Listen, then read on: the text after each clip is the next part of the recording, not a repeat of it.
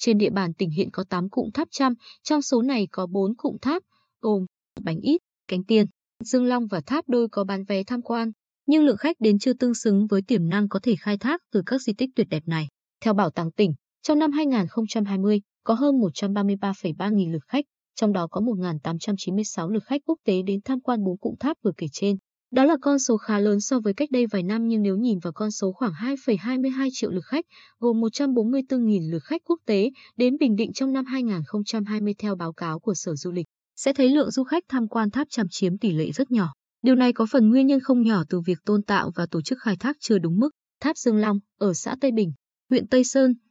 xếp hạng di tích quốc gia đặc biệt từ năm 2015, hiện đường vào di tích chưa được tốt. Khu vực di tích chỉ có một vài hạng mục công trình xây dựng từ cách đây khoảng 13 năm nên không còn phù hợp nữa. Chương trình Mục tiêu Quốc gia về văn hóa giai đoạn từ năm 2007-2015 đã đầu tư tổng cộng hơn 6,8 tỷ đồng để tu bổ tháp, nhưng từng đó kinh phí cũng chỉ đủ trùng tu được phần đỉnh. Mái của tháp, hiện còn một số phần khác của tháp bị xuống cấp vẫn chưa trùng tu được. Tại hội nghị quảng bá, xúc tiến du lịch tỉnh vào đầu tháng 1 năm 2021, Phó Chủ tịch Ủy ban Nhân dân huyện Tây Sơn Bùi Văn Mỹ nêu, tháp Dương Long là tuyệt tác, nhưng điều đáng tiếc là thời gian qua khách tham quan chỉ đứng ngắm tháp từ xa bởi do những hư hỏng trên thân tháp cổ. Chính quyền và cơ quan chức năng không đảm bảo điều kiện an toàn cho du khách, buộc phải cảnh báo không nên đến quá gần. Tháp Cánh Tiên ở xã Nhân Hậu thị xã An Nhân hay tháp Bánh Ít, xã Phước Hiệp huyện Tuy Phước là di tích đã được đầu tư trùng tu, tôn tạo quy mô, bài bản nhưng một số công trình phụ trợ đã xuống cấp, đồng thời chưa đủ để góp phần hiệu quả thu hút khách. Điều này cho thấy chỉ riêng bản thân vẻ đẹp của công trình không thôi thì chưa đủ để tạo sức thu hút khách tham quan. Với ưu thế nằm ở vị trí thuận lợi trong thành phố Quy Nhơn, Tháp Đôi, ở phường Đống Đa, thu hút được nhiều khách tham quan nhất trong số các cụm tháp trăm ở tỉnh Bình Định. Tuy nhiên vẫn phải thừa nhận rằng, tỉnh vẫn chưa khai thác được bao nhiêu tiềm năng phục vụ du lịch của di tích. Nhằm khắc phục tình trên, vào tháng 1 năm 2021,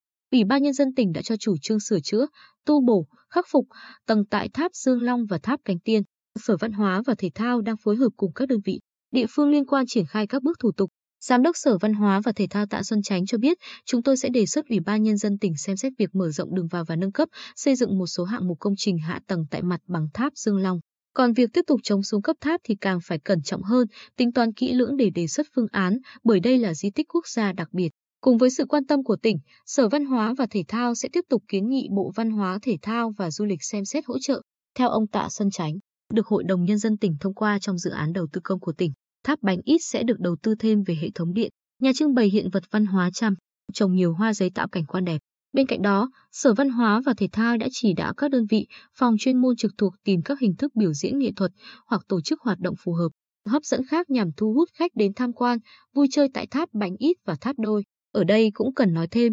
chỉ riêng việc lắp đặt hệ thống chiếu sáng mỹ thuật về đêm, tháp bánh ít đã hiện lên với vẻ đẹp lung linh trước đó chưa từng có. Điều đáng tiếc là cả hai ngành văn hóa và du lịch đều chưa có động thái quảng bá nào đủ mạnh cho vẻ đẹp này. Ngoài bốn cụm tháp trăm trên, di tích tháp Thủ Thiện, xã Bình Nghi huyện Tây Sơn, sau khi triển khai chống xuống cấp giai đoạn 1, kinh phí 1,8 tỷ đồng, năm 2019 thì tạm ngưng một thời gian, tạo nên cảnh tu bổ giang giờ không đẹp cho di tích này. Theo Giám đốc Bảo tàng tỉnh Bùi Tĩnh, đơn vị đã mời một đơn vị tư vấn thiết kế có uy tín đến khảo sát. Thời gian tới tham mưu đề xuất các cấp lãnh đạo xem xét cho chủ trương tiếp tục đầu tư tu bổ giai đoạn 2 trong năm 2021 nhằm tiếp tục chống xuống cấp và hướng đến xây dựng cơ sở hạ tầng. Tường rào cổng ngõ, ông Bùi Tĩnh cho biết thêm, trong kế hoạch năm 2021, Bảo tàng tỉnh đã đề nghị Sở Văn hóa và Thể thao tạo điều kiện cho đơn vị tổ chức đi học tập kinh nghiệm về quản lý, bảo tồn, tu bổ, tôn tạo di tích, đặc biệt là các di tích trăm ở tỉnh bạn, qua đó tìm hình thức phù hợp nhằm phát huy tốt hơn giá trị di tích tháp trăm ở Bình Định.